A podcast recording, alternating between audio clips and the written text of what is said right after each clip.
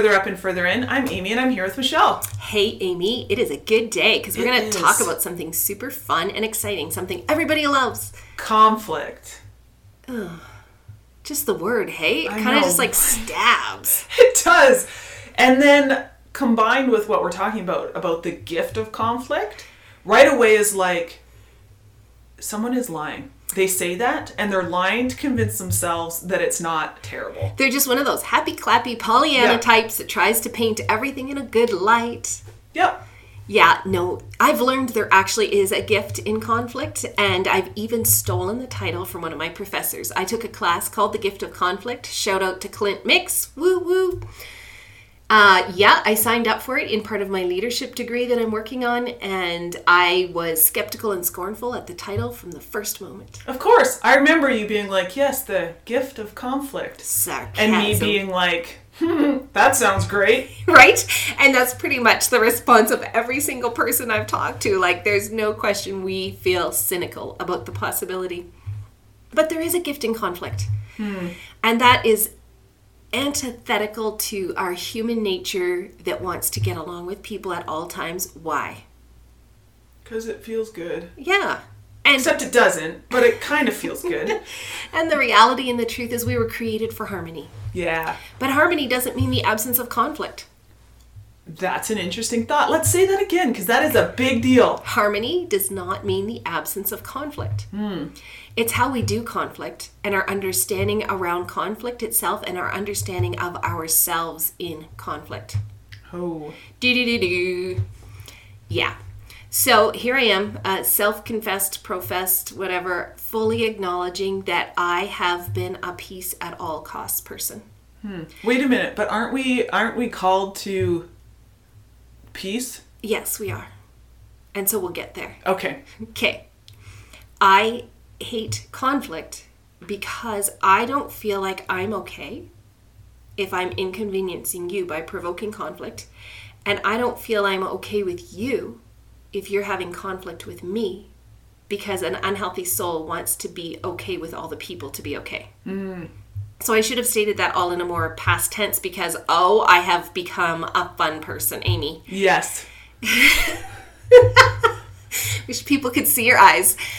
I now even provoke conflict sometimes. It's true. I've been there. I've been there sitting in meetings with you where I can see you take a deep breath and then you say something and it's just the way you say it and not that you're saying it aggressively or anything like that, but because I know you is like, "Oh yeah, she's saying this because she know it needs knows it needs to be said and that it's going to stir up things that actually need to be stirred up." Yes, so here we go. Actually, need to be stirred up. So we're not talking about gratuitous conflict. Yes, yes. No, no, no, no, So no. there's a fun idea gratuitous conflict. I've seen people that actually seem to enjoy conflict, they thrive on drama. We are not talking about that. No. Nope. We're talking about peace at all costs is too expensive. Mm, yeah. And it took me a long time to get there. I think that I got there. How old would I have been when we built this house? Maybe like 35 or 36. So, like, not a spring chicken, really. Not a teenager. And we were working on building our house, and my husband is like, he's a guy who knows how to do the things and he knows the right things and he has strong opinions. And I don't like conflict, so we thought we had a really harmonious marriage because I didn't speak up. yes. That's a good time right there. And so there was no outward conflict, but guess who was conflicted all the time? You. Yeah, pretty much. And guess what? That creates so much anxiety and tension that's bad for your health. It's bad for your physical health, it's bad for your emotional health. And then it's coming out in other ways. Yeah, yeah. And it didn't come out well the first time. I distinctly remember standing in the kitchen in our last house and saying, I'm not okay with this, and feeling like actually I was in a physical earthquake. I just started shaking, and he's just like looking at me, and he goes, No, it's the right way to do it. And he's gonna barge on, and I'm like, No, it's not. We're not doing this. And he was just stunned and didn't know what to do with me. And I was just like, then I just like blasted on. So it wasn't a great way to do the conversation, but I, it all came out. I just you just keep making decisions and I don't agree with them and it's my house too and I'm going to have to live in it and I just actually can't even do this process if you're just going to like blow past all my opinions all the time and the poor guy. He, he was thinking like, oh, she's in agreement with all these things. Right? Okay, we're good. We're doing good. and convinced his own ideas are great ideas, which he should be convinced of, but he should also be open to someone else's ideas. But I changed all the rules. yeah. And by then we'd been married like eight, nine years. So like long enough for him to feel like he understands the dance steps and I just changed them all. So mm-hmm. I kind of feel sorry for him. And I kind of felt excited that I finally said it and no one died. And our decision making changed after that.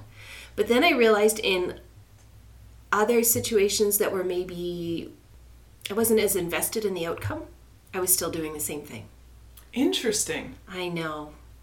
So, meetings at work, I would think we need to talk about this.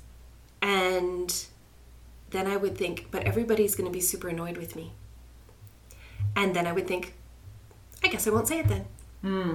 So, I would feel really conflicted on the inside. And I would also feel accusation and frustration towards other people.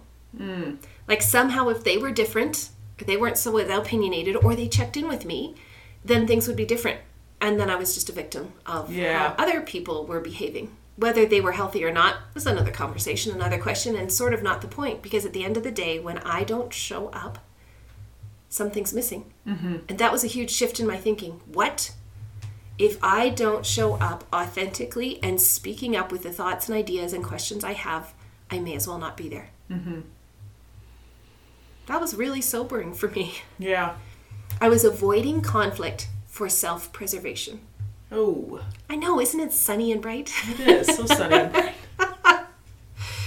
And I just really had to get real about what was going on inside of me because it's one thing to be a peace, a lover of peace. Of course, we should love peace. And scripture says, above, you know, do all you can to be at peace with each other. But we can have respectful conversation where we introduce thoughts and ideas that are new in conflict, as in not in perfect sync with what the other person's thinking, and we won't die. Hmm. And furthermore, Amy, not only will we not die, we will come out with a much better decision. Yeah. So, step one for me was unraveling and acknowledging the really gross, disgusting things under why I was avoiding conflict, which wasn't all noble and sweet and peace. right? No, it wasn't. I'm just No. gonna be like Jesus and be at peace with everyone. No, Jesus like showed up and threw tables around when necessary. It wasn't his first go to, it wasn't what he did all the time. But my failure to show up and speak up was so much about protecting self and a false sense of belonging. Yeah. And I probably we've talked about this maybe in other con um, other podcasts, but there was this niggling lie in my life that I'm a burden and a problem. Oh yeah. So if you're bringing up things that nobody has talked about and they've already made decisions, and for you to bring something up that throws a wrench in there, Yeah. I could. Yep, that lie would be like, you are gonna be a burden and a problem if you talk Oh. about this. the internal wrestling I have gone through with this. Like anytime I end up in a new place or a new space, invited to a new board to make decisions, I have to go through this whole thing of, oh crap, I, it, there it is again. I don't want to speak up because there's this tape in my mind that says you're a great big pain in the rear hmm. when you do this. And then there's, as I get more mature in it, there's part of me that just laughs and is like, yeah, you are for a really good reason. So bring it on. Mm-hmm. And I put my red shoes on and I go and I speak up. And so far, I haven't once died. Mm-hmm. No one's kicked me out of the room yet. I mean, by all means, do it with all the fruit of the Spirit present. Do it mm-hmm. graciously. Do it with curiosity and not accusation. Bring things up with a good spirit, but bring them up. We can't control whether other people engage in this process or not. Sometimes, when conflict is provoked by our speaking up or showing up, other people will shut down and withdraw. Then what? That's their problem. And because we live in community, their problems do become our problems. Yeah. And so then I just have to deal with the fallout of what is this triggering in me? Oh mm-hmm. man, I feel abandoned. I feel unloved. I feel rejected. I feel whatever. But I just got to deal with that with Jesus. Mm-hmm. Was there anything I could have learned about how I did it that I could do differently next time? Then learn. By all means, learn. We don't do this well without practice. I've actually come to get excited about how better decisions come out of my willingness to rumble with things. In the mm. end of the at the end of the meeting or the situation or the scenario, whether it's in marriage, parenting, home, business, work, friendship, the idea that by speaking up and showing up, all of us, we come up with such a better idea at the end. There's the gift. Mm-hmm. I took the risk, and things became better, richer, more productive, more effective because we weren't all withdrawing and a false peace. Just making everybody feel better. But at the end of the day, something so much better happened, and there's the gift of the conflict. Yeah. I haven't always loved when you've challenged my decisions. I know that's so shocking because I adore you. It's been a bit of a what, but, and then I find out what I was super attached to in that decision. And then I also find out whether we do the same decision or not, we've actually eliminated something that we should have thought about. Mm.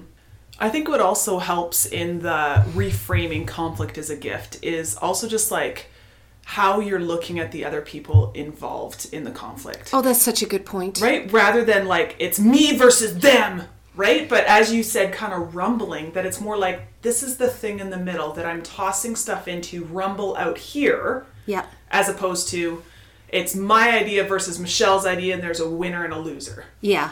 And so that's that's like such a good point, Amy. And between you and I, this doesn't seem like such a big deal necessarily because we've really been cultivating the gift of the differences in our relationship. But I worked with someone before who was uh, in their gift mix, they would be called a values keeper. So they would always challenge everything, but they would do it so rudely, in my humble opinion. Count rudeness is a cultural thing.